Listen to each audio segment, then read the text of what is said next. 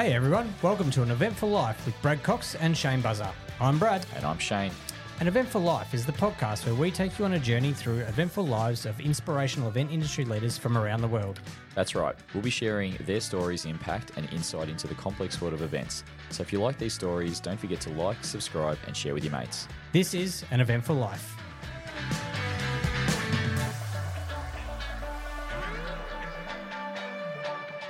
Good afternoon, Buzz. How are you, mate? I'm good. How you doing, Brad? Yeah, very, very well. That's the way. What's happening this morning? And we're back in the in the studio, but I I ran in through the door and you were head down talking away on your on your laptop there, uh, busy in meetings. Yeah, there was there's lots happening. I mean, there's always seems to be lots happening. I was out at RSPCA this morning. Oh, nice. Yeah, we're doing a bit of work with them. They're fantastic and pretty sure I'll end up with a dog at some point. Ah, Yeah. there. Look, see, you're growing up finally. So, Oh, I wouldn't go that far. a family um, man. yeah. So, what about yourself? What's happening? Ah, Friday today when we're recording this. I know we don't give away the days very often, but you know we're it's the end of the week. It's been a big one It's again. Friday afternoon. Why why don't we have beers? I don't know. in I'm front gonna of us? Soda water and a mineral water, and oh, we're trying to be sensible for once in our life. Yeah, okay. Yeah. See how long that lasts. We might have to have a break. Ah, that's all right. No worries. Hey, um, today we're uh, we're finally announcing we've got an international guest. Uh, we've been you know tempting the listeners for a few weeks now at, uh, that it's coming and coming, and geez, we've gone straight into the deep end. It's a milestone, isn't it? Uh, first international uh, guest. So um, he's waiting for us to bring him in. He's smiling, he's laughing, and uh, you know what? You better be on your game, okay? And speak clearly because you've got an Australian audience, or mostly. So Oh yeah, we're, we're going to grow this American audience, and uh, and he's on, and I've just given away where he's from, but that's okay. Um, we've spoken a bit about uh, theatre and, and events in general, but you know that theatre aspect uh, and how that impacts events, and, and the fact that the industry is so diverse that theatre is effectively an event in the way it sort of happens, and you know that's sort of where we're going from the experience, um, the inspiration, and the skills that we learn out of the theatre genre uh, to apply to events, and vice versa as well, and having such a diverse portfolio of uh, of skill sets within our industry. yeah, absolutely. I saw a show last night, actually, uh, a musical. Oh, what So did you see? I can't pronounce it, but I'll, Go on, have a I'll go. have a crack. La La La, la Cage or Foyer. Oh, French is not your strongest point. well, no, it's not. But it was. It's based on uh, the Robin Williams film, The Birdcage, from the nineties. Uh, Fantastic. It, it was brilliant. It was at the Arts Centre, and uh, I went with Mum. oh, nice. Mum was my hot date, and uh, we had a great time. It She show. enjoyed as well. She loved it. Yeah, All it was a good one. nice. Well, look, we want to talk a bit more about theatre, and uh, which leads us into today's guest, who has an established and diverse portfolio both on stage and off. His stunning voice has led him to star on Broadway in leading roles in shows such as Guys and Dolls and Jersey Boys, which he later took to the big screen playing Nick Massi in the feature film. He's produced numerous films such as uh, Kill Cat Oakland, which has received a nomination for Best Short Film, and he now operates his LA based film production and graphic design house Little Bull Productions. Would you please welcome all the way from LA the uber talented Michael Lomenda? How are you, mate? Hey, how's it going? now, I probably didn't pronounce your last name right, did I? Lomenda? Lomenda, that's it. You got it. Lomenda. There you go. My apologies. I've done that twice lately, so uh, I'm not I'm not so good on the surnames, but uh, No you're here in worries. present. That's the main thing. well, it's good to be here, you guys. It's great to chat with you today. Excellent. Well, I mean, yes, you're in LA right now, um, and I guess a little prelude. Mike and I go back a, a little way, so uh, you know, it's it's good. It's great to see you, by firstly, and uh, I'm looking forward to hearing even more about you that I probably didn't know from the last 15 years. But uh, you're in LA, however, you're a Canadian boy, so you're the son of a Canadian ice hockey legend, Mark Lomenda. Um, tell us a bit about where did you grow up, and who were some of your heroes and inspirations as a young guy.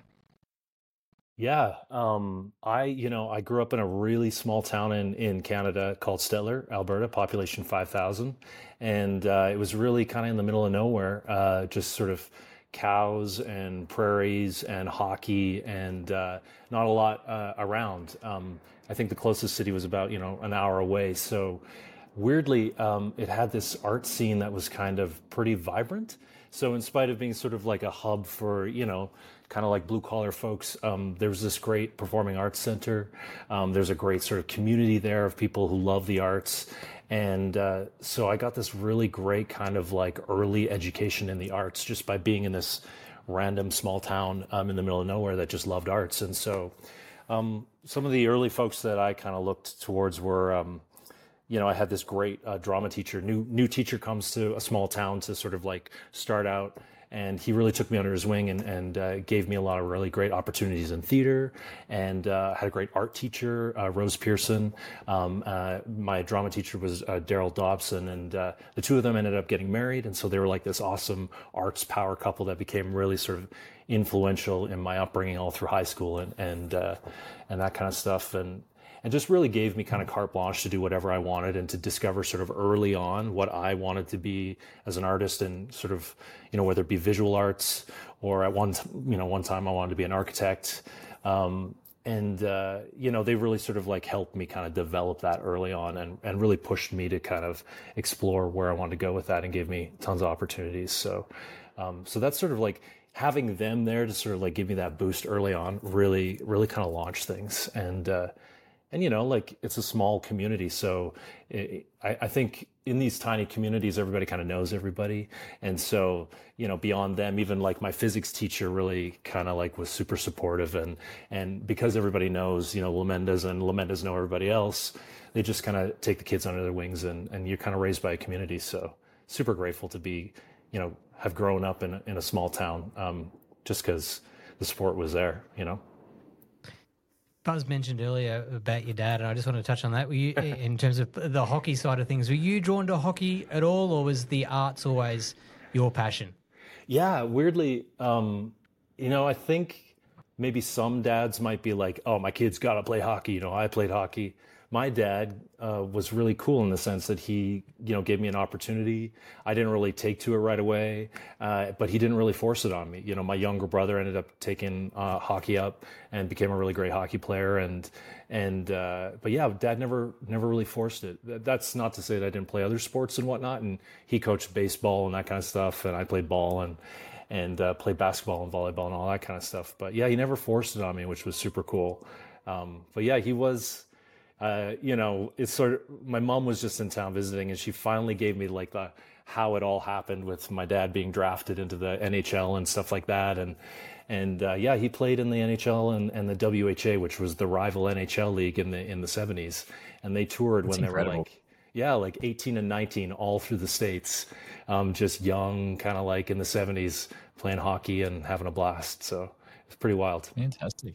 And you yeah. talked about your teachers, Mike. Was this, are we talking eight year old Mike or are we at teenage years? You know, at, at, what stage was it when, you know, that these, these teachers came in and really inspired you to, to, you know, jump into this field? Yeah. I mean, I kind of came about every, like, certainly theater in a very kind of like roundabout way. I started in music. Um, I had a, a great uh, music teacher in school who recognized that I was musically adept in some way. And so she put me in like the bell choir and then she put me in singing and then she, you know, taught me piano lessons. And what really kind of stuck was classical piano. So I started at a very young age, classical piano, um, performing. Um, I did sing early on, but I was so terrified to sing that um, I think they just kind of pulled me out because I was too nervous. But something about hiding behind a big grand piano on stage and it's just you and the piano felt right to me. So I really kind of poured myself into that process and and you know that musicality kind of just naturally steered me towards the arts in in some capacity and and I think I probably had a had a little bit more kind of focus in sports, maybe gone that direction. But like I said, having that early piano kind of in my in my veins really really steered me towards the arts and really kind of showed me how um, how much they can kind of really change your life and, and have an impact on people. And and yeah I just uh, discovered a real strong passion for it then. So did it come naturally to you that performing be it the piano or the singing side of things? I mean you said you were nervous but did you find it a natural progression for yourself? And uh, or did you have to sort of bunker down and work really hard? I think you know the more and more you know because you later on in my life, I became an actor, which is very much sort of like uh, uh, an outward performance. Classical piano can, in a lot of ways, be a very sort of inward performing sort of thing. You're kind of like working on your instrument, and then that goes out into the audience. And so, in a lot of ways, that was my. Uh, that was a, a, kind of a hiding place for me, I would say. Like I was a pretty shy kid. I was really kind of nervous um, to perform and to get up in front of people. But like I said, something about hiding behind a, a grand piano uh, as a performance, sort of like crutch, we'll say, um, was really uh, a great sort of safety for me in a lot of ways. And so when I became an actor and kind of fell into acting, I had to really reconcile with that.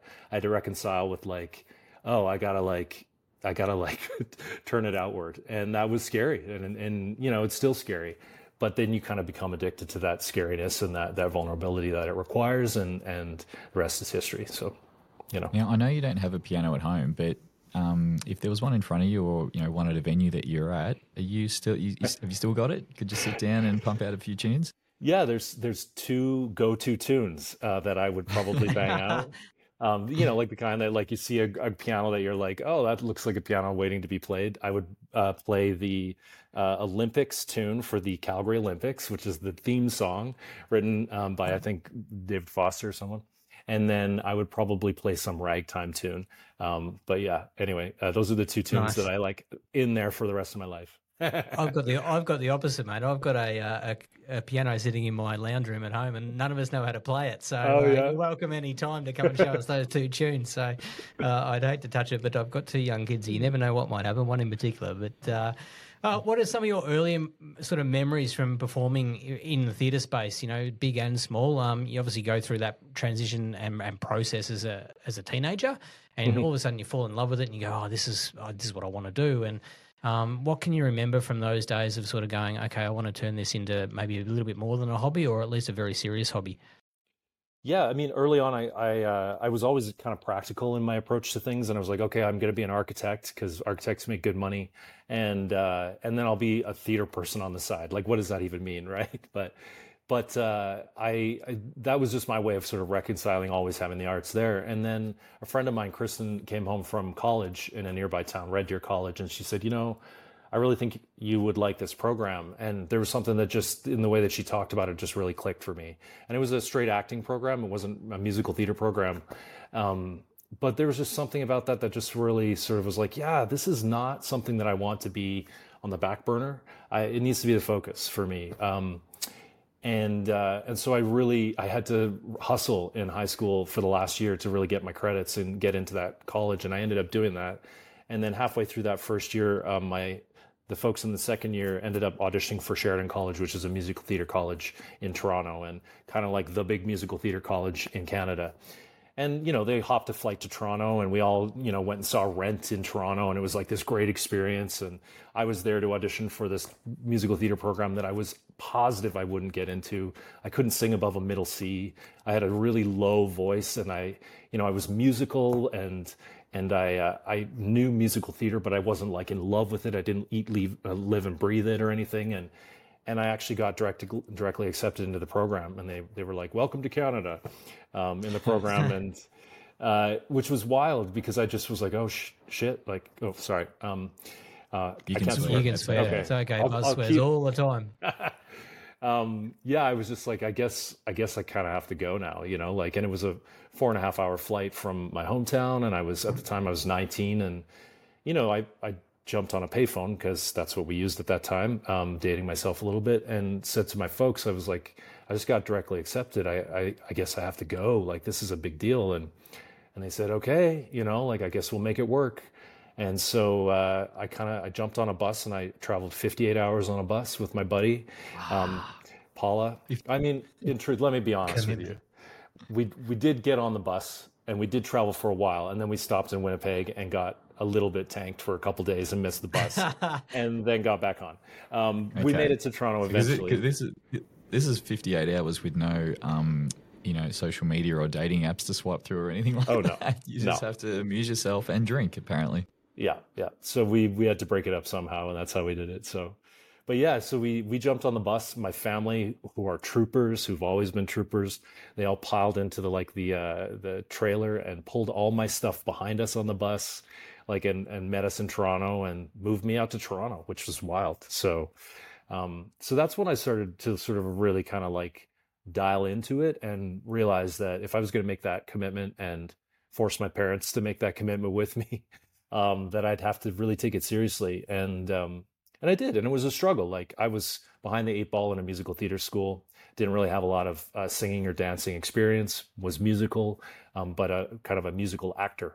And so um, kind of had to carve out my own experience in that school, but they were supportive and, and gave me lots of opportunities. And I graduated um, feeling like I was, you know, gonna be okay. You know, um, it's it's one of those things where I, have always felt a little bit like, uh, is it wolf in a sheep's clothing, or maybe sheep in a wolf's clothing, as a musical theater performer because I came at a, such a weird angle, um, and and I went to school with a lot of people who really like breathed musical theater, and I was never that guy, and so I always felt a little had that imposter syndrome a little bit. So, um, but graduating Sheridan really helped me sort of gain a little bit of confidence and launch into the sort of regional world of of theater, which is where I kind of got my got my start. Um, and uh, worked at a lot of regional theaters across Canada, um, which was great because um, I started working for a company called Stage West, and they employed uh, one of the biggest employers of actors in Canada. And I got to bounce between Calgary and Toronto and do sh- the same show. So for three and a half months, I would do a show here, and then they would program it into a season out in Mississauga or Toronto, and vice versa. And so you know, I would get seven months of work out of the year working on Grease or Footloose or Chorus Line or some revue show or something like that, um, which was huge because I was all of a sudden a working actor. Um, and I think my parents started to see that, oh, this is something that you can actually make money at.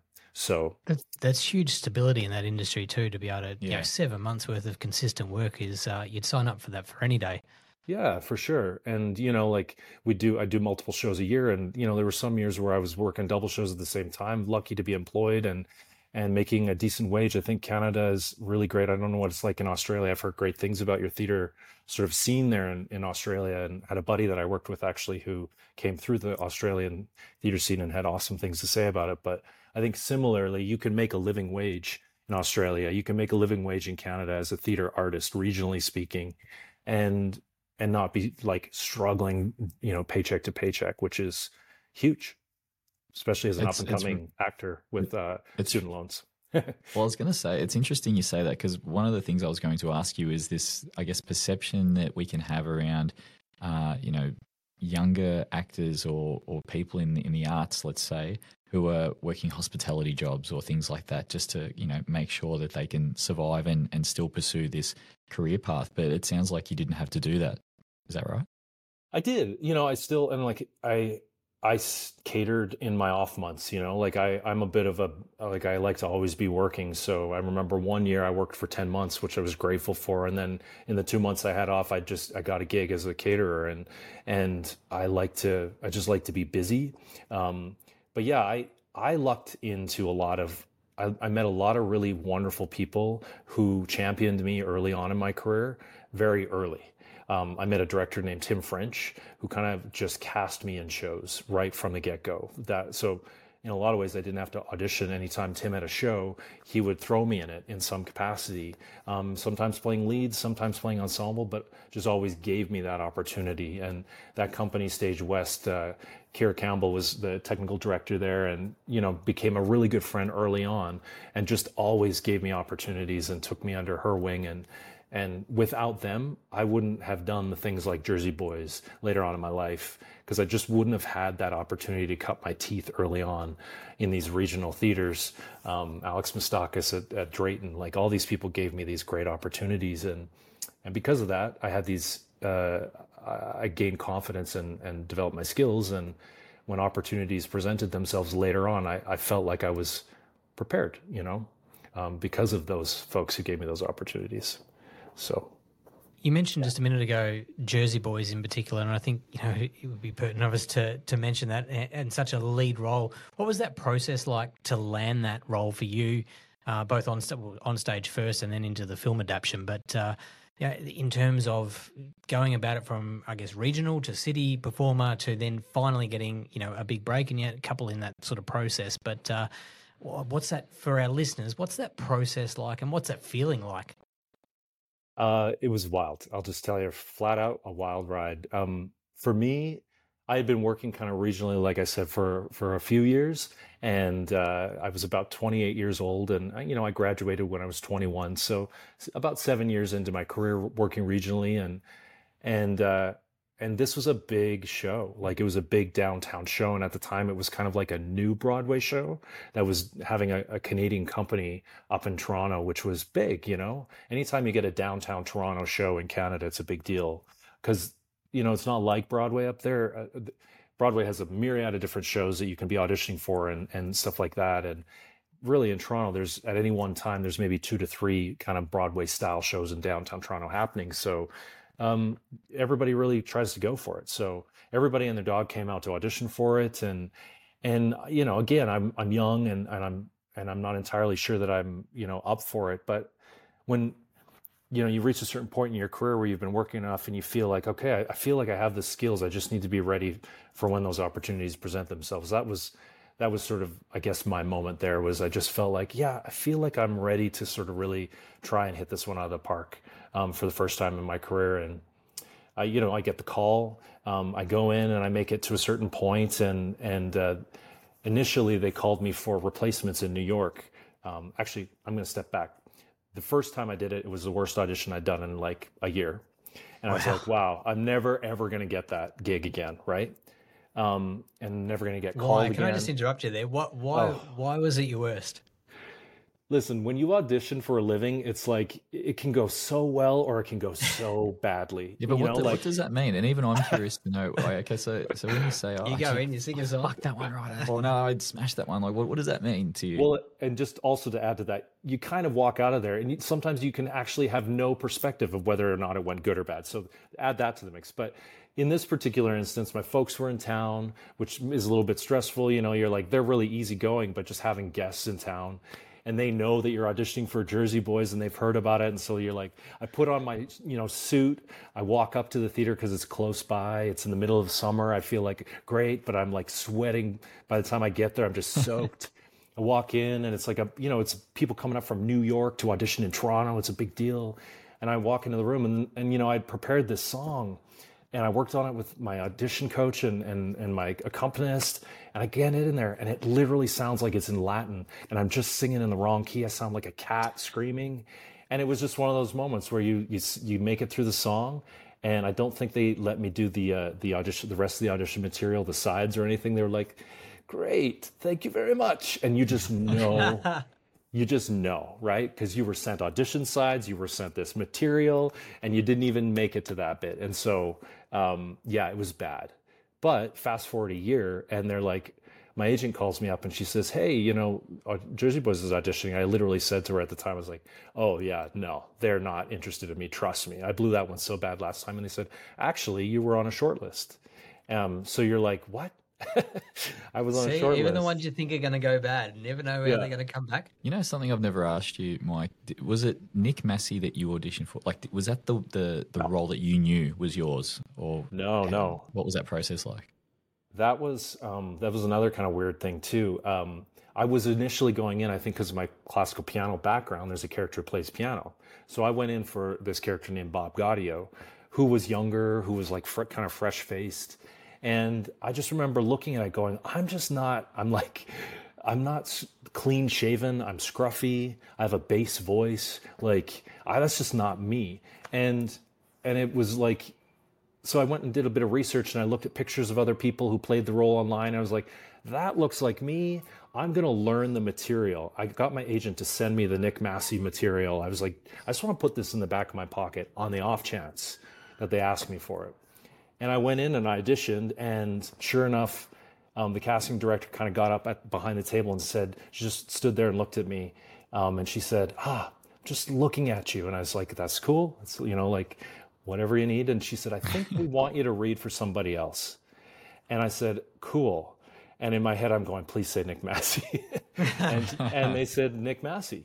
And I said, I actually have the sides here, you know, and like I, I didn't do it in a shitty way, but I just like went over to my book and I was like, okay, weirdly, I feel like this is maybe meant to be because I, I foresaw this. I, that's a little hooky booky, but I, I feel like this is kind of meant to be in that sense. And I did the audition, and I, they wanted to call me back, and um, I couldn't make it for the callback, and so um, it just wasn't meant for meant to be at that point. Um, and then they auditioned later on for the Toronto company, and and I think that was when I was officially kind of in the mix for things. So. Um, I was doing a show. Uh, it was called Forever Plaid, and um, I remember, you know, I had done the audition and we hadn't heard for a really long time, and and uh, I was walking home uh, late one night after a show, and I had got some groceries or something, and I kind of stopped. I dropped my groceries on the floor on the on the street, and I just looked up to the sky, and I, I, I literally said something along lines of like, "Just send me a sign," like actually out loud, like a lunatic.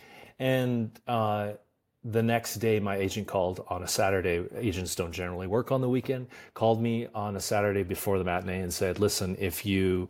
If there's a Canadian company of Jersey Boys, you will be Nick Massi.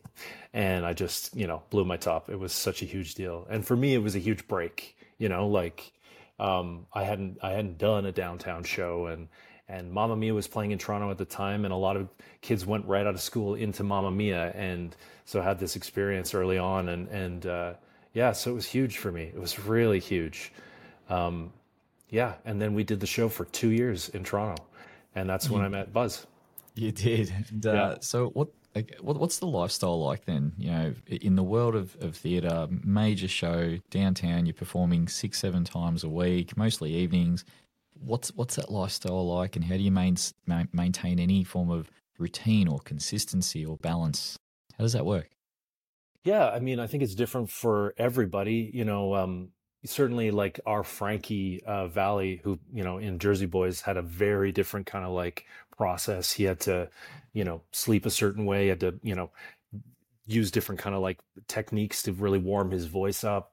Um, I had a different process where I like to go to the gym, sit in the steam room for a bit, you know, um, just sort of warm up the body, but not warm it up too much because then you blow your voice out too early and and uh, you know everybody comes to the theater at a different time too like i like to arrive early some people like to roll in you know at the half hour call um, and it's so it's really kind of individual but i think you know you really do have to take care of yourself we we did eight shows a week and and um, yeah it was it's really tough it's if you if you like to go out and party a lot it's not really an easy balance to strike you know there's some people who can and i like i am not one of them i i can't really I can't really do that. It's hard on me. So, um, so yeah, you really have to kind of like treat yourself um, like you're an athlete in a lot of ways.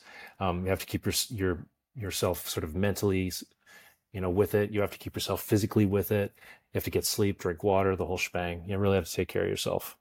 There um, were a few beers amongst there. Let, us not completely oh, yeah. bullshit the audience yeah. there. Well, oh, no, no, no. Say, like, let, we mentioned where you two met. I mean, it was in Toronto, and let's face it, it was in a bar. So yeah, yeah, um, that is true. Yeah. Yes yeah. um, part of that performance and, and in theatre in general, but particularly when you're in a lead role and you're creating an experience for your audience every night or every performance. Mm. Um, and for most of that audience, it's the first time that they will experience that show. What are some of the tools that you use to make sure you know you've always got hundred percent energy and you're delivering the best performance you can outside of obviously the preparation, the physical side of things like you just mentioned, but um, mm. in terms of physically giving yourself to every performance, have you got any sort of tools and tricks you rely on to be able to deliver that?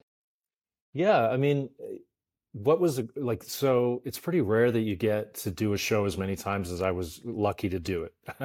You know like by the time i got cast in the in the movie i had done the show 1200 times which was kind of wild to think of in my head. Um, but with that kind of level of repetition too you really get to kind of like know a role inside and out. You you get to feel what it's like to do the show when you're feeling under the weather. You get to feel like you know when you're on cloud nine. And so what's kind of wild about that and what i sort of learned by doing a show uh, over an extended period of time was that you know it can't be about getting it exactly the same way every night because that doesn't in my opinion create a live performance it kind of creates a, a robot performance or a, yeah. a version of a performance and I think what I sort of learned, and this was hard to unlearn because I came from a classical piano world, which was like very much about you know trying to get it right and trying to get it technically proficient um, that i had to kind of let go in a lot of ways and just sort of like bring where where i was to the performance every night. Um, which meant uh, it really allowed me to sort of listen and turn my focus away from myself and put it on whoever I was acting with in the in the scene. And that that I think you know was a big sort of was a big aha moment for me because I think for a lot of years I, I struggled as an actor to to try and like be really consistent and get it right. And and I realized it's not about getting it right it's about just getting it good and just being there and present and listening to your your um, compatriots on stage um, in the scenes. And that ultimately creates a live live performance. And uh, and also like you know, speaking specifically with Jersey Boys, I got to talk to the audience every night, like actually talk to the audience, Yep. which was like I just I still get chills thinking about it because I've really really loved like sitting and talking directly to people in the audience, and I really tried hard to actually look at them in the eyes if I could see them, uh, because it's hard to see obviously from a stage, and really treat them like they were all sitting in my living room as best I could, and and go on a journey with them, and that was cool. Like man, it was cool. And you can feel that when you're standing you know dead center and you're talking it's just you talking to 3000 people you can feel their energy. And if they're not with you you feel it. And if they're there with you man you feel that. And that's really electric and exciting. And i love that. Yeah. You touched on technical production just a minute ago, and I guess the production disciplines that go into theatre, but you know, and the precision that goes in behind the scenes to make a show work, um, particularly eight times a week, and the level of complexity that goes in behind the scenes, producing to production to delivery.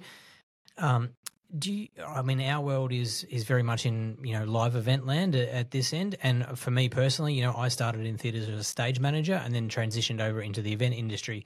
But do you come across many people, I guess, that have transitioned from both sides of the fence, so from live events into theatre and vice versa.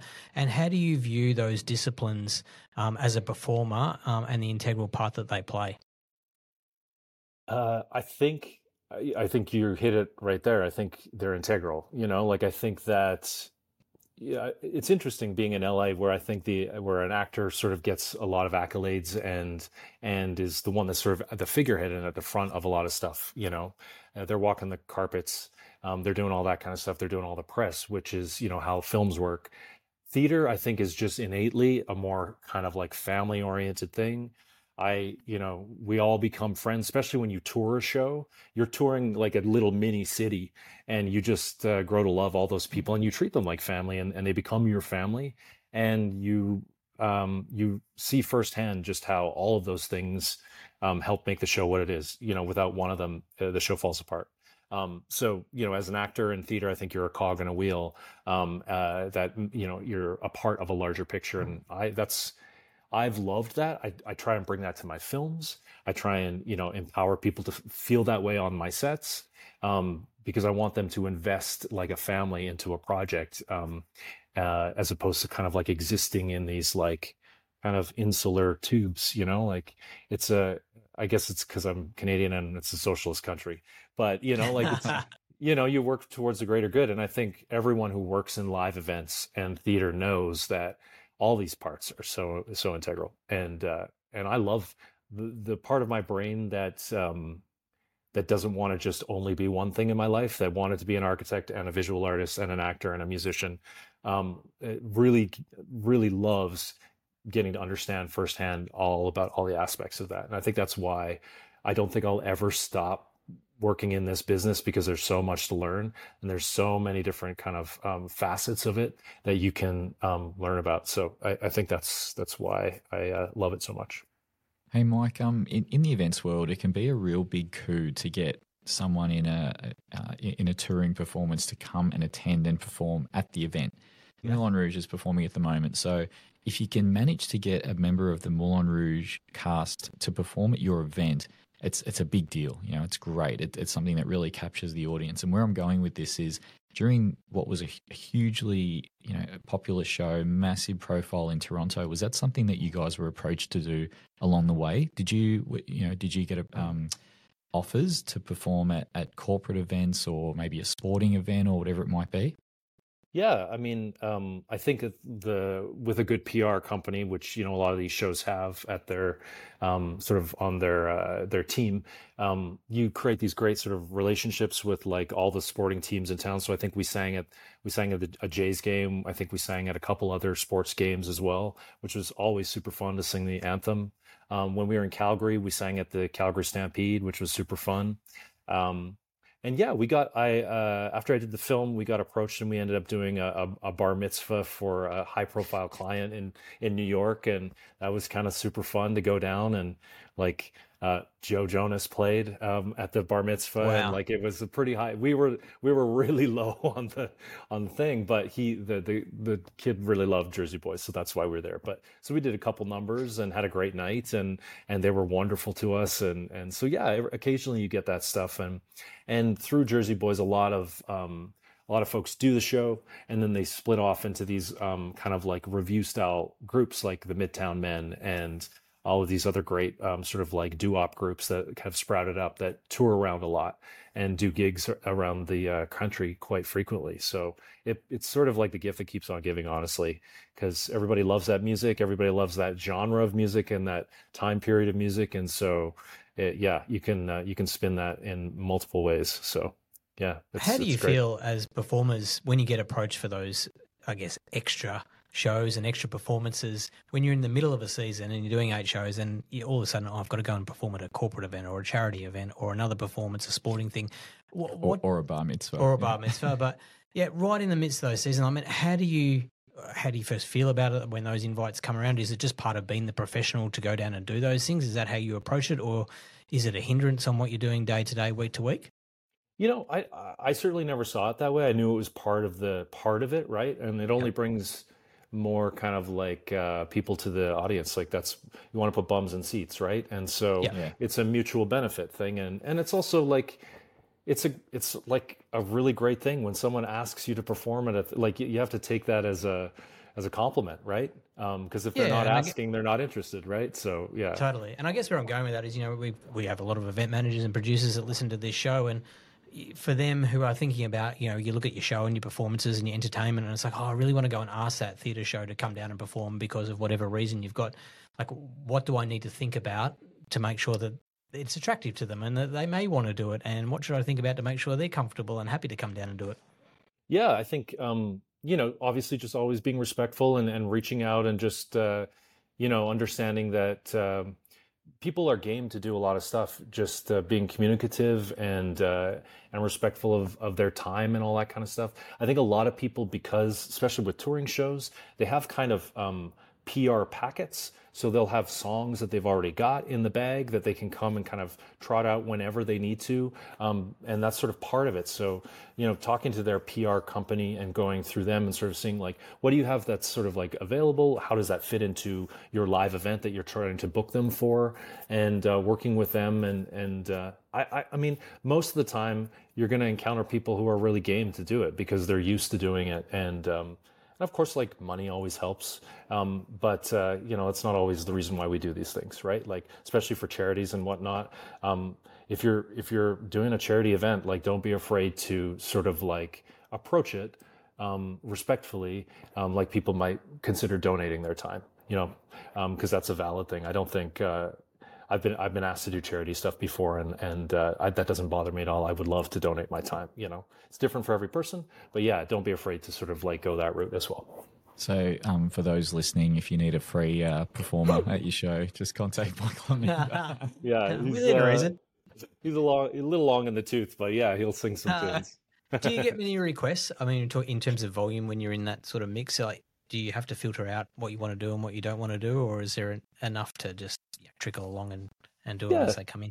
Yeah, I, you know, like I certainly, you know, I haven't put myself out in that way in a long time, but you know, my buddies occasionally reach out to me and say, "Hey, do you want to put on a concert or whatnot?" And I, I love to sing still. I don't do a lot of it. I'm definitely leaning more into the producing land as of late, and so um, it's not on the radar for me as much. But uh, but yeah, I mean, um, that stuff. Like I said, there's friends of mine who have made that a, a significant side gig and sometimes a main gig um, in a lot of ways, and have sort of like you know uh, moved away from theater performing and done done sort of those kinds of shows a lot and made good money at it. So um, yeah, it's So transitioning into the into the film stuff, and uh, you know, this sort of leads to where you are now more in your career. But when you heard there was a Jersey Boys film coming out, and uh, were you drawn immediately into that, or did it take some convincing? And how did you go from stage to screen? Uh, yeah, I mean, certainly heard about it, but was never on my radar. I was like, I'm a Canadian kid from a small town with no theater, like no film experience. Like, you know, sure, it may have crossed my mind to reach out to my agent and say, hey, can I send in a tape, you know, to see if they would even consider. But I think it maybe crossed my mind for two seconds. And then I was like, no, there's no way in hell, right? Um, and so, you know, like fast forward until, you know, I'd done the show in Toronto for two years. I went out on the road with it for two years doing the first national tour of Jersey Boys. And we were literally we got our notice that the the tour after being on the road for five years prior to us was closing in San Francisco, and uh, and we had like you know about four weeks left, and and you know it was bittersweet, but I'd been on the road for two years, and I was ready to go home, and I had a great run, and was looking towards what was next, and and uh, two weeks before the end of that run in San Francisco. Um, I was sitting in my dressing room and someone was like, I heard some buzz outside my dre- dressing room and they were like, Clint Eastwood's in the audience. And I was like, what? That's crap. Like, whatever. And I just, I immediately just, my knee jerk reaction was to be like, don't tell me there's a famous person in the audience. I don't want to know. I'm like, I don't even really want to know when my friends are in the audience because I get nervous. You know, you just like, suddenly you're like, oh God.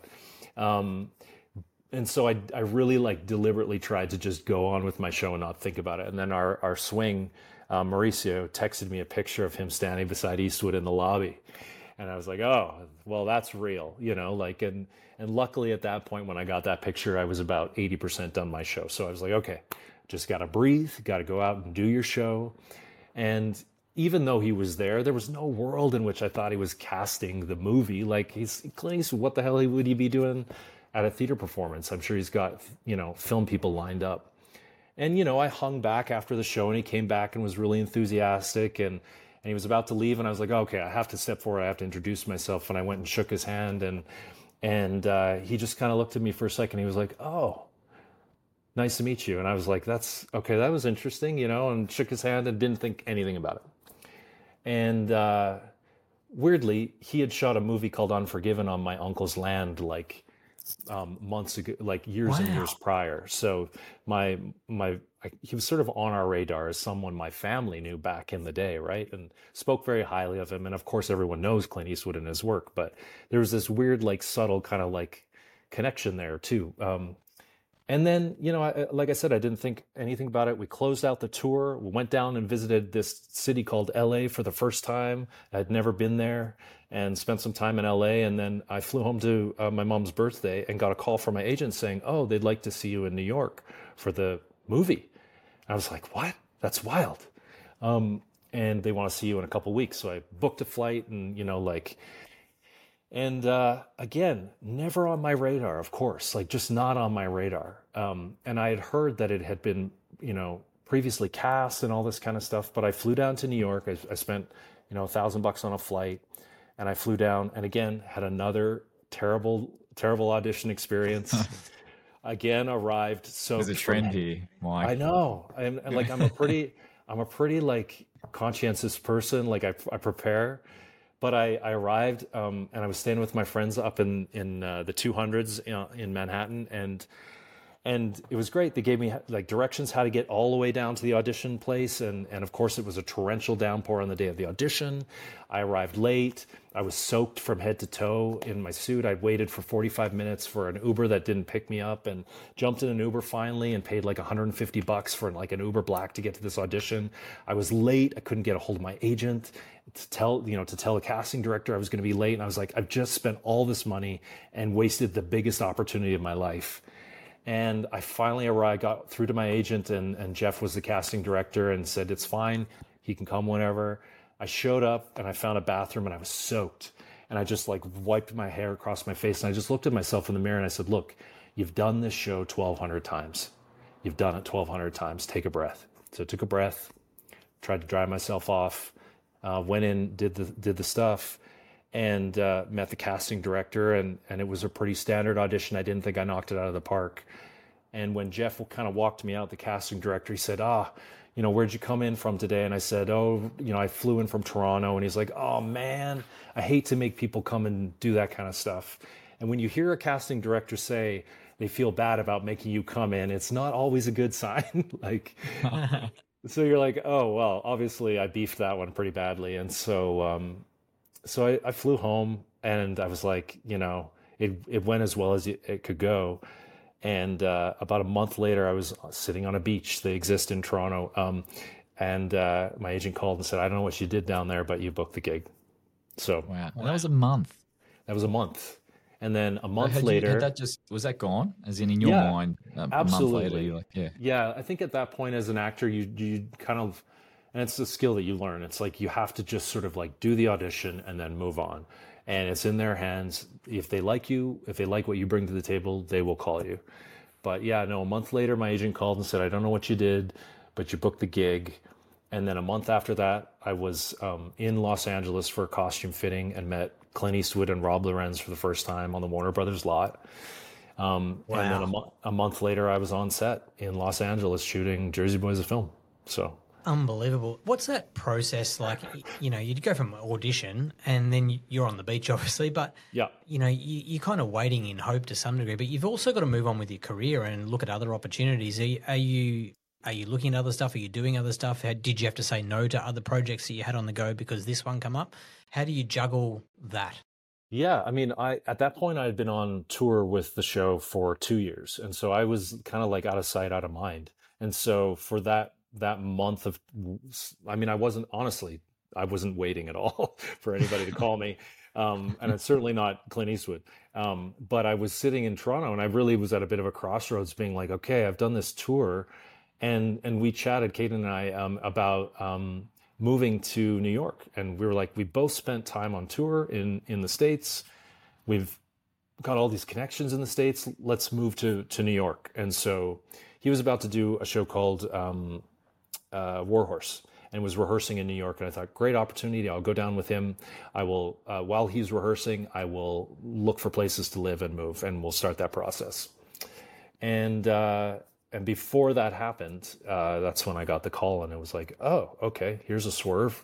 Um, let's roll with that. just a little one, yeah. Yeah. So, um, but yeah, it was, you know, at that point, I was really at this inflection point. Also, a little bit like, like, do I want to continue doing this? Like, I, you know, I, because I've been doing it for a long time and I needed to take a breath from, from working, you know, because it, it was a job and it was, you know, I was away from my husband for two years and it was like, what are we doing with our lives now? Let's get reacquainted, Yeah. you know? So it was big. Hey, Mike. So, all right, you, you're now on set. You're, you're filming the movie. Um, something, as you say, that you perform 1,200 times.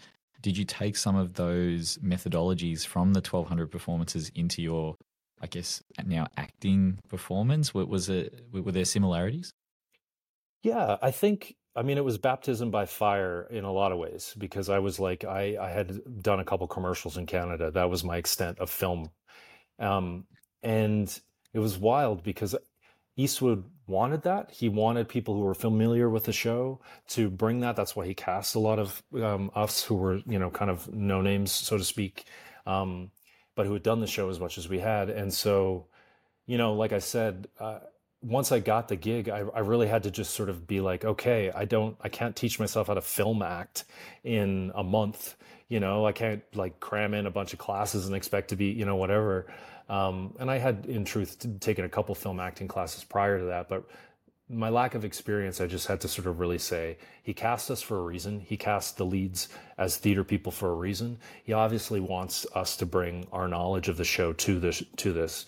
And so I just had to really kind of use that to bolster, bolster things up. And, and I think, like I said, when I, when you have that much experience with a show, it's part of who you are. And like Nick Massi and I share, share the same birthday. Like, you know, like it's kind of wild. There's some weird sort of similarities there. And so, um, it, he had at that point really started to feel like a, a part of me in a way, whether or not it was truly Nick Massi or not, but a version of that role had become uh, so deeply ingrained in me that Eastwood, who was largely um, improv based, um, really uh, you know allowed us to play a lot, and so I had to kind of lean back on my knowledge of Nick Massi and the and the role in the show to kind of like be able to be ready to improv at a at a moment's notice. So, so yeah, it was wild. And you, And and you, you mentioned Broadway a few times um, in Mhm. different contexts, but am I right in saying that after the film uh, was done, you went back and did a stint on Broadway with the Jersey Boys? I did, yeah, yeah. We um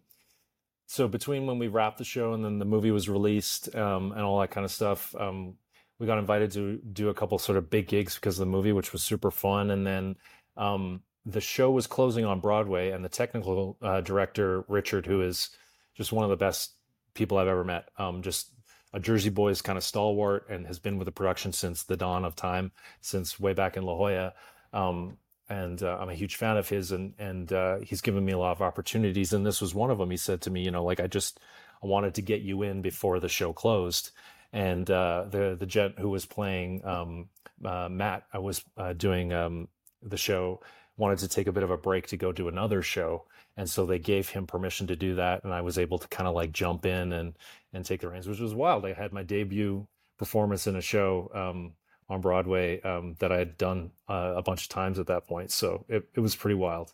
Very very come you know full circle moment, which was excellent for me. What's the what's the experience like going for, you know performing on Broadway versus I guess the touring shows and the Canadian shows and is there much difference or you know the shows are very similar in some in terms of the physical delivery but the experience of you know for a musical guy you know the dream i'm sure was to be on broadway at some point in some way and, and then you're finally there. Well i guess also uh, for all of us who have traveled you don't go to toronto necessarily to go to a show. You go no. to new york to go to a show. 100% so what was that energy and atmosphere like? Yeah it's a i mean it's a juggernaut. Like there's a it's not i mean it's not just a show. It's such uh, it's a wave of shows. It's a culture. It's a vibe. It's a community and i wasn't totally like a being an outsider not having been on broadway once you're doing a broadway show you just feel that energy you feel that community there's events all the time that everyone's part of um, you know, I lived on the Upper West Side and I would walk through Central Park on my way to a matinee and you just feel all the actors walk into their matinee, you know, and it's like, it's New York and you just feel that energy and that, and that, uh, that community and connection. And so, yeah, it was wild. It was like nothing I've ever experienced before. And there were people in the show who'd been doing it since the first Jersey Boys production. Um, and then there were people like me who just came in, you know, and, and wildly some of those people who'd been doing it since the dawn of time were the freshest performances in the show and and that was kind of wild to see and and there were people who were you know who who'd been doing broadway for a really long time and it was just wild to talk to them and and listen to the history and yeah and just talk to people who literally this was their life and doing broadway had been their lives all this time it was like i said it was a full circle thing and i just felt like such a great honor to be able to get into that show on Broadway before it closed. Um, it Did you immerse yourself into the into the culture with with that group and with with that community, as you put it? You know, like the the fifty four below, or the you know the piano bars, and you know that whole immersive piece of what centers around Broadway and, and gives its little ecosystem, uh, make it makes it work. Yeah, I tried as much as I could. I mean, I was I think I was only there for around six months, but but I did. I you know we did a couple sort of events and things like that, which were really cool. And uh, there's a you know an adoption event that happens annually that's like hosted by Bernadette Peters, and you know it's like you, you're part of all of this kind of stuff that's just this juggernaut and and you know then there's the social events and we were there for the tonys so we went to you know like i bounced around to a couple tony parties and and met glenn close and and you know uh, Andrew Lloyd Webber at one of them. Like how wild Fantastic. is that? And yeah. you know saw the cast of um, Rock. Um, oh, I can't remember the show, but saw a cast perform, and eh, you know it's just wild that you can kind of like be part of that and. And it's just this powerhouse of a place to be. So um, yeah, I can understand why people dedicate their lives to being part of that community. It's uh, it's cool. So at this stage, you've performed on Broadway. You've been a lead role in a Hollywood film based on a musical.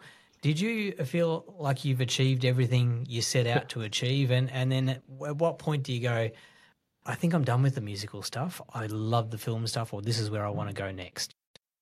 Yeah, I um I think, you know, honestly, I love Los Angeles and within a couple of years of being here, I was like, oh, I think if I really want to continue in the musical theater route, I need to probably be in New York. And yeah. although I did a big Hollywood film, it was a musical theater film and you know i had a couple casting directors that i spoke to in new york and some friends who were leads on broadway and and a couple other folks my agent was out there and you know and i think they they kind of all would have liked it if i had been in new york but in retrospect i had a great time on on the jersey boys film but one of the things that really stuck with me and i can only sort of like acknowledge that now was that I uh, and I remember coming home and telling Caden this. I kind of felt like I was. I said to him, "I feel like I'm 18 years old again. Like, and I'm just graduating college for the first time. I'm seeing every day I show up. It's Christmas for me because I'm like." This like production designer is coming up to me and presenting me five different guitars for me to sort of like look at and this i got to work on my costumes and work with the wardrobe department to develop the the costumes that my character will be wearing and and my mind was just blown by making films and the um, the sort of mechanism of making films uh, at a certain level. And I just kind of was like, ah. In retrospect, I think the chapter really closed after after that Jersey Boys film, and I love doing Broadway. It was huge for me, um, but I think I had sort of like subconsciously moved on and and and decided that I wanted to just become a producer and start making films. So um, and it was cool. Like I, I met a lot of those people on set, and I still have remained friends with them. And our first AD, Bernie, um, I was at his wedding, and Bernie and Jen, and we've become good friends. And and you know, there's a different kind of community out here. You have to search for it. But um, one thing that really struck me about Eastwood and the people that he worked with were.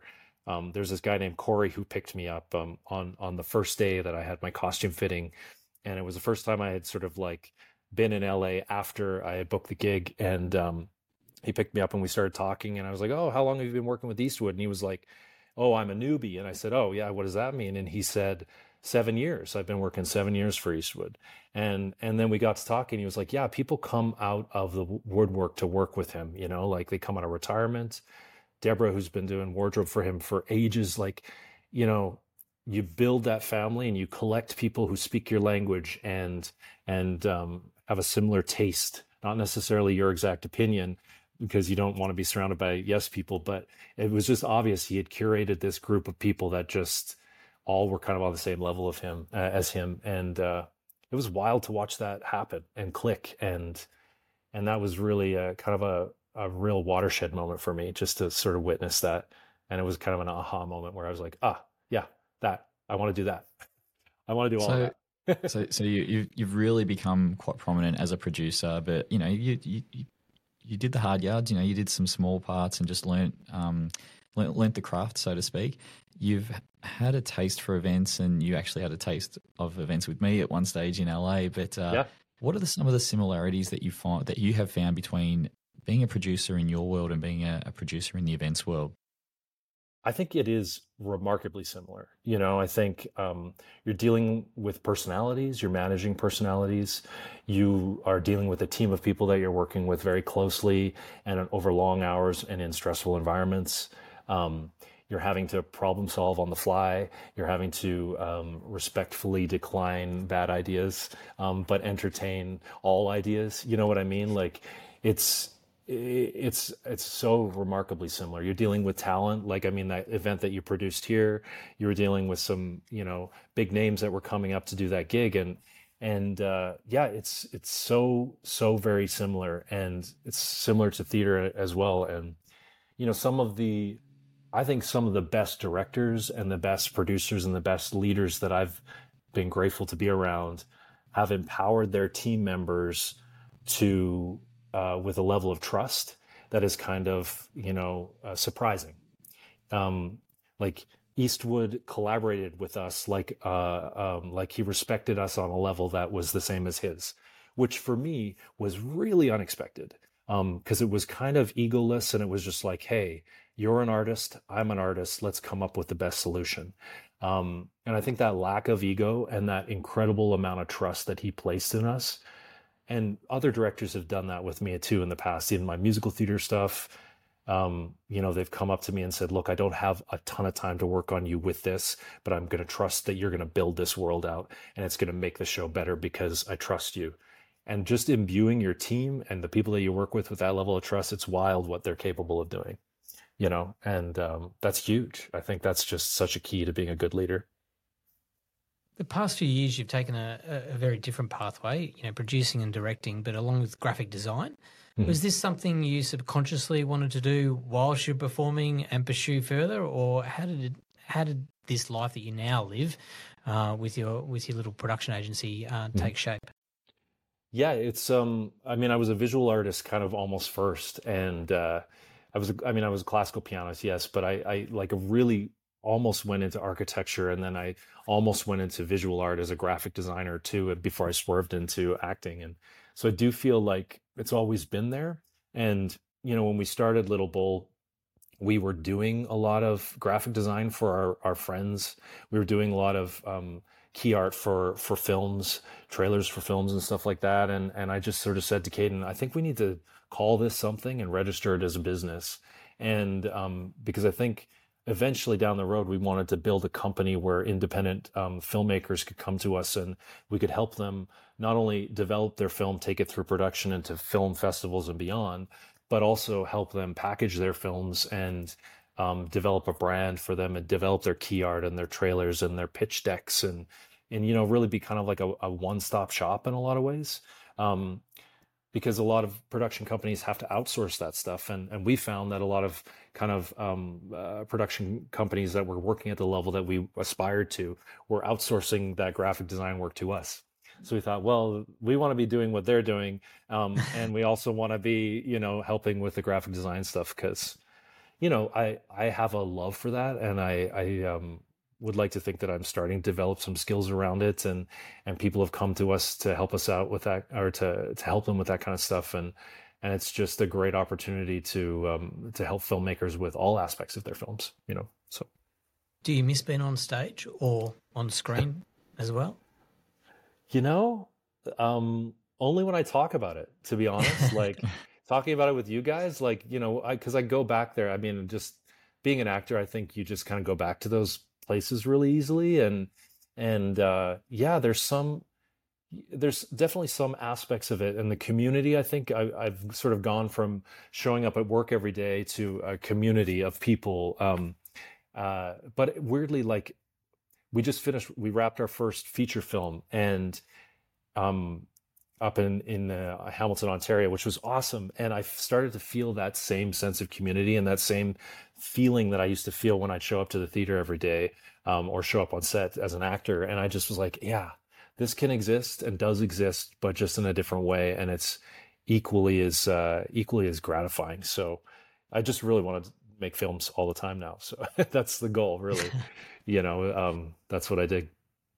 And Mike, so LA is obviously full of stereotypes in that world, but mm-hmm. what is it like to live and breathe it every day in the industry and, and coming from another country, even though it's, you know, you're a neighboring country, if you could give some advice to anyone thinking of taking that leap to pursue a career on or off stage, what would it be? Yeah, I think um, yeah, I, I, think all of the stereotypes you think about LA are true. Like, and and you can come down and you can see everything that you've seen. You know, all those stereotypes. Um, you can end up at a drag show like we did uh, a couple of months ago, right? On absolutely. night.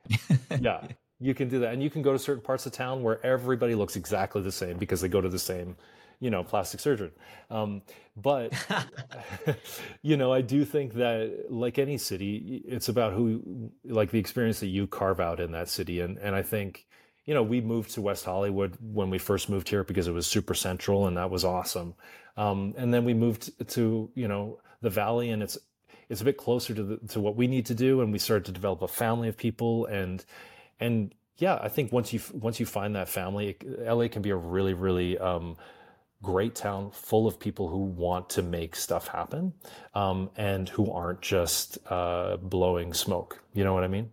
Um, and I think, because uh, I think ultimately underneath it all, the people who have the staying power, who stick around and are who are in the business and have some longevity, are the people who have have the goods. You know, like like in your business, I you know, I I imagine that you know uh, you have to you have to be able to deliver in order to stick around and to have that longevity and to build that confidence where clients come to you because they know that you can deliver right and i think similarly down here it's it's like anything if you can deliver as a production house and deliver a great film um, you know for next to no money especially uh, you know that's a great that's a great quality you know and um, and the people that want to help make that happen um, are here and that's that's what's so great about it um, and advice wise i would just say you know don't get sucked in by by those stereotypes. Just come come to LA prepared to work hard and and to uh, and to deliver, like I say, um, and to learn and be open to opportunities um, and take it all in. Um, but you know, it's really easy to get kind of like uh, sucked in by the weather and sucked in by the glitz and glam. Um, but there isn't there is a really hardworking community here of people that will um, that will be there for you if you uh, if you find them. Um, you just have to look. So amazing, and um, we you know we always say, hey, you're only as good as your last gig, and I would Yeah. say it's very much true uh, on the same on, on your side. Um, Yeah. On the same notion, what advice would you give to our listeners who have dreams of performing on stage in musicals, um, given your history and experience, and going from one extreme to the other? Yeah, um, that's such a hard question because I what plays in my head is like all of the famous people who've said don't do it. you know, they, um, you know, I, I think do it, but just um, don't do it. Don't do it unless you're going to go in full tilt. Um, it's not something that you can do. It's hard. It's hard what we do. Being in entertainment in general is hard. It's a lot of work. Um, it takes a lot of uh, dedication and, and obviously um, drive. Um, but yeah, I, I would say if you've got another option, then maybe film or, or theater or the arts is not for you, right? Like, and I'm not saying like become the architect because I, I could have become an architect, but if in your heart you think that there's a better option for you, do that other option because you're going to be tested like no uh, no way. I think in a lot of other sort of uh, professions like you are as an artist, um, as a performer. It's going to test your dedication and your drive and your tenacity and all that kind of stuff in a way that that I think is Olympic level at times. And so you got to be you got to be there. You got to be there to show up for it full tilt. Um, but it's on the flip side of that, it's so incredibly gratifying. It's so wild to finish a show and go out to the to the stage door and meet the people that you've you know affected in some way. Like what a great res- responsibility and, and privilege to get up and just take people away from you know the their lives for a couple hours. It's just huge, and uh, yeah, it's really gratifying in a way that I also think pays dividends in ways that maybe I don't know other professions might not. So yeah. Um, Mike just touched on uh, meeting people side of stage. Uh, one thing he did for me uh, a number of years ago, my mum visited me in Toronto, and I didn't Judy. tell her that.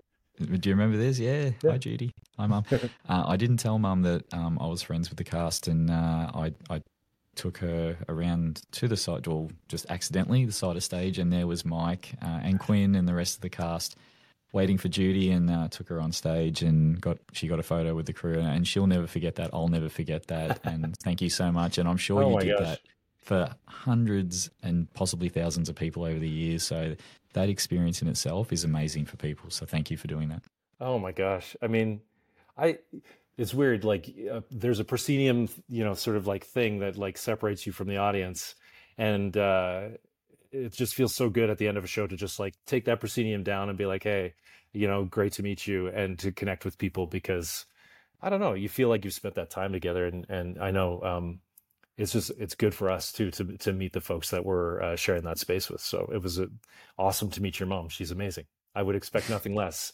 Yeah, she's your mom. So yeah, it was it was wicked. And they're just amazing memories, and I think that's part of the power of theatre and events. Um, Yeah. you know, they are lifetime memories that you're creating, and and it's every night on that stage that you're performing that show. You know, I can remember nearly every show that I've seen in some way, and and how, how you know, and the delivery side of it, but particularly the ones I've sat in the audience for, and where I was, and how I felt, and who I went with, and where in the world that was.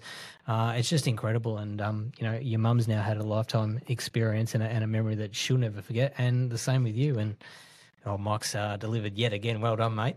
Uh, now, talking Well- about delivery, we're we're we're at rapid fire question time, and uh, old mate's been chomping away here because he's got a lot of history on you, and uh, Oh, I've had no. to shorten his list a little, but uh, I'm not going to stop him at the same time. So, Buzz, you, you're on fire now. I'm going to sit back and just uh, enjoy this. I had to Okay. reduce this. Uh, the number of questions from about 40 down to a, a five or six here. But uh, here we go. No, I was nice to you, Mike. They- they- These are easy. okay. What's your favorite musical? Cabaret. Nice. When people ask where you're from, do you say Canada? I say a tiny little town called Stettler, population five thousand. Oh, That's awesome. And do they look at you and go, "What the fuck is he?" Talking Yeah, about?" usually. Yeah. nice. true or true or false? You once bailed on a Sunday matinee show after a night on the booze. Well, you know the answer to that, so why don't you just answer that?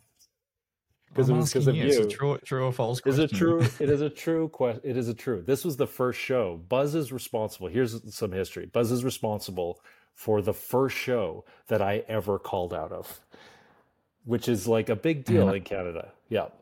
And I, I called. I, I have a smile on my face. And you're still Yeah. talking to him. I can't believe it. I So- know. I What I, know. what I what I will add to that is that there was also another cast member who also bailed on the matinee show. Yes, very unprofessional. Usually, I'm a very professional person, but that was a moment of unprofessionalism. So Yeah. Well, I'm sorry to Buzz. yeah, I'm sorry for the Toronto crowd who missed two of the actors. Anyway, okay, moving on. What's the best event that you've attended in LA? Ooh, uh, best event.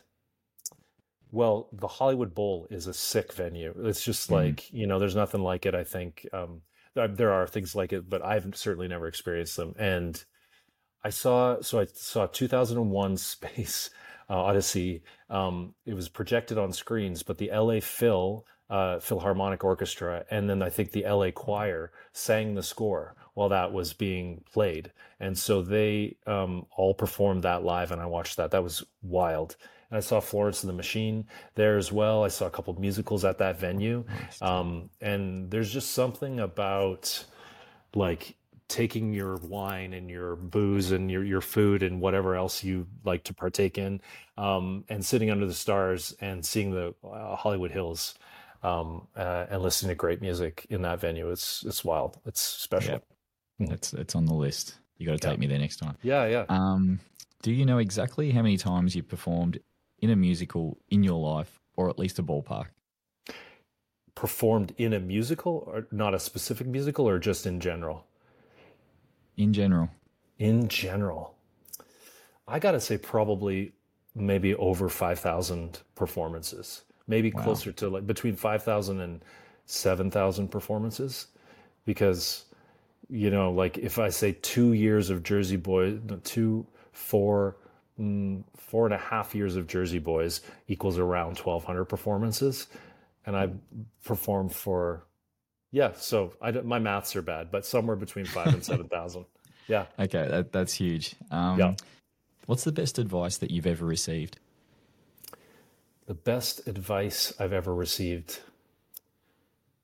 I just res- it was from a guy named Joe. Um, Joe is not with us anymore. He was one of the actors in Jersey Boys. Getting a little verklempt thinking about it. But uh, Joe uh, was an actor with me on tour, and uh, I I booked Jersey Boys, and he's actually a great film actor. And I said, Joe, I've done this thing. I've accepted this gig, and I don't know anything about it. Can you please, with your you know your wisdom, give me um, give me the, your like top 10 tips of what to do on a film set because you've done it so many times. And Saravo says he sent me this beautiful email and uh, just had all these things. And it, one of the things he said was just respect everybody treat everybody with respect on set. Um, you know and I, I i try to do that as much as possible in life but also on set. Like no matter what you're doing in a gig or whatever tensions can be high. Um, you know the client could be you know chirping at you whatever it is um, it ultimately doesn't matter in the grand scheme of things you just got to be respectful to the people around you because you know you're not it's not brain surgery you're trying to create a, a fun event um, and a and uh, an experience for people and so um, you got to maintain that respect as as much as you can always so yeah I can I can definitely translate into what we do. Um, and then I've got one more. It's kind of broken into two. okay When are we going to see you in Australia? really put me on the spot. You know, um, it's one of the places I've it's on my bucket list of places to go, and obviously it's like top of the list because you're there and you've been grilling me, and obviously Australia is amazing. Um, and I have cousins there. Like I actually have cousins who live in Australia. So um, yeah, I can't answer that. I still can't Okay, answer that. Right. What what you can answer though is can you do an Aussie accent? No, you know I can't do an Aussie accent. I think I, you know, I did one Aussie interview for some folks um, while we were doing promo for the movie, and I thought I was being so like hip and cool and like I'm going to learn some stuff. And I think I texted you about like what are some Aussie things I could do, and I was like, oh, I'm going to send them a video after the interview of like me doing some Aussie stuff, and and they were just like, uh, yeah, cool, whatever. you know, it was like it did not go over well because I'm off awful at it. But but yeah, um, there's a guy named Brian. There's a guy named Brian Jordan Alvarez who's big over in Australia right now. He's like does all these great TikTok videos and he's got all this music. Uh, I don't know if you've heard of him, but he does a great Aussie accent and he's from LA. So I'm going to default Well, you, to you need to speak to him and, and get it together. All right, but Yeah, that, that's all for me. do that. Oh, you you survived. survived. There was Ah, nothing too nice. bad there. That wasn't too bad. I, I expected far worse from you, but Oh, can Yeah. I add one? I'm, I'm just curious. I know we spent, you know, we talked about musicals and we spent a lot of time on Jersey Boys, but Yeah. taking Jersey Boys out of the equation, do you have a favorite character that you've played, or a fra- and a, or a favorite show that you've you've been in? Yeah, um, I mean, I I mentioned that I love Cabaret. I love that musical. Um, but I played Cliff in that musical, and I would have liked to play the MC. It would have been fun to play the MC. I just think that's a super fun role. Um, but honestly, the uh, the best time I had um, was playing Kenickie in Grease. I had a great time doing that, and I and the reason why is because like in my career, I just I always say this to people. I'm like I'm never wanted. I was never a Danny Zuko. I was always a Kenickie. Like that's just like my mo. Like I don't want to lead the show. I just want to be the supporting lead. I want to like help everybody have a good time, and I don't want to carry like the the show on my shoulders. Um, so I really enjoyed being Kenickie, and yeah, uh, awesome. yeah. Nice. Anyway. We like to finish these episodes up with a bit of a tradition we've started this season on Eventful Life, and that is we've asked the previous guest to leave the next guest a question without knowing who they are. Oh, so fun. today's question for you, for your legacy, what would you like to be remembered for? Oh my gosh. That's such a huge question. Um, I think as an artist, you know, um, finding your voice and finding the way that you kind of communicate with people is like a lifelong journey, right? And so I, I guess, um, I guess if at some point um, the art or the films or the performances that I create or have or make or something can um, can sort of uh, change the way that people might feel about their life, change the direction, change the way that they interact with other people, make them love more, make them care about people more, and make them be more empathetic to others that might be different from them. Um, yeah. Sorry. I just think there's been times in uh, oh my god i'm getting emotional about this but there's been times where i've watched a performance or seen a piece of art that has just moved me in a way that has just completely changed the way that i look at somebody or i've interacted with people or or you know made me go back and say you know i really wish i wouldn't have said that or or i want to love you more um, if any of my art can do that for people then then i think i've that's my legacy however big or small that is i don't care if people remember my name i just hope that i've um, that i've moved them in some way to love more Incredibly powerful. I- Amazing. I don't think we'll get a better answer than that. Never. No. There you go. Uh, and it's great to to see the emotion come out in, in your answer because you live and breathe it, and you have done for such a long time. Mike, we really appreciate you joining us uh, on an Eventful Life. Um, I, I've loved this chat. I know Buzz has loved catching up with you as well. But uh, for me, you know, to from a theatre background initially, um, to to talk to you, to hear your life story, to hear what you've been able to contribute to so many art forms, and dedicate your uh, your passion, your life to, has been absolutely inspiring. And I really love the chat and. I look forward to hopefully catching up with you uh, when either I'm in LA or you're in uh, Yeah. in America We'll, next. And we'll have to do a part two for this in person. yeah, Mike. I will when, love uh, that. when- when That'd be great. yeah. So, but uh, thank you very much for joining us. Uh, it's been an amazing conversation, and we wish you all the very best. likewise Thanks, it's, it's a thanks pleasure so much, Mike. Yeah, cheers. Thanks so much, man. It's so good to see you. all right take it easy Thank you for listening to this week's episode of An Eventful Life. Don't forget to subscribe on your favourite podcast platform so you don't miss an episode. It makes a huge difference to us, and don't forget you can also find us on our new YouTube channel.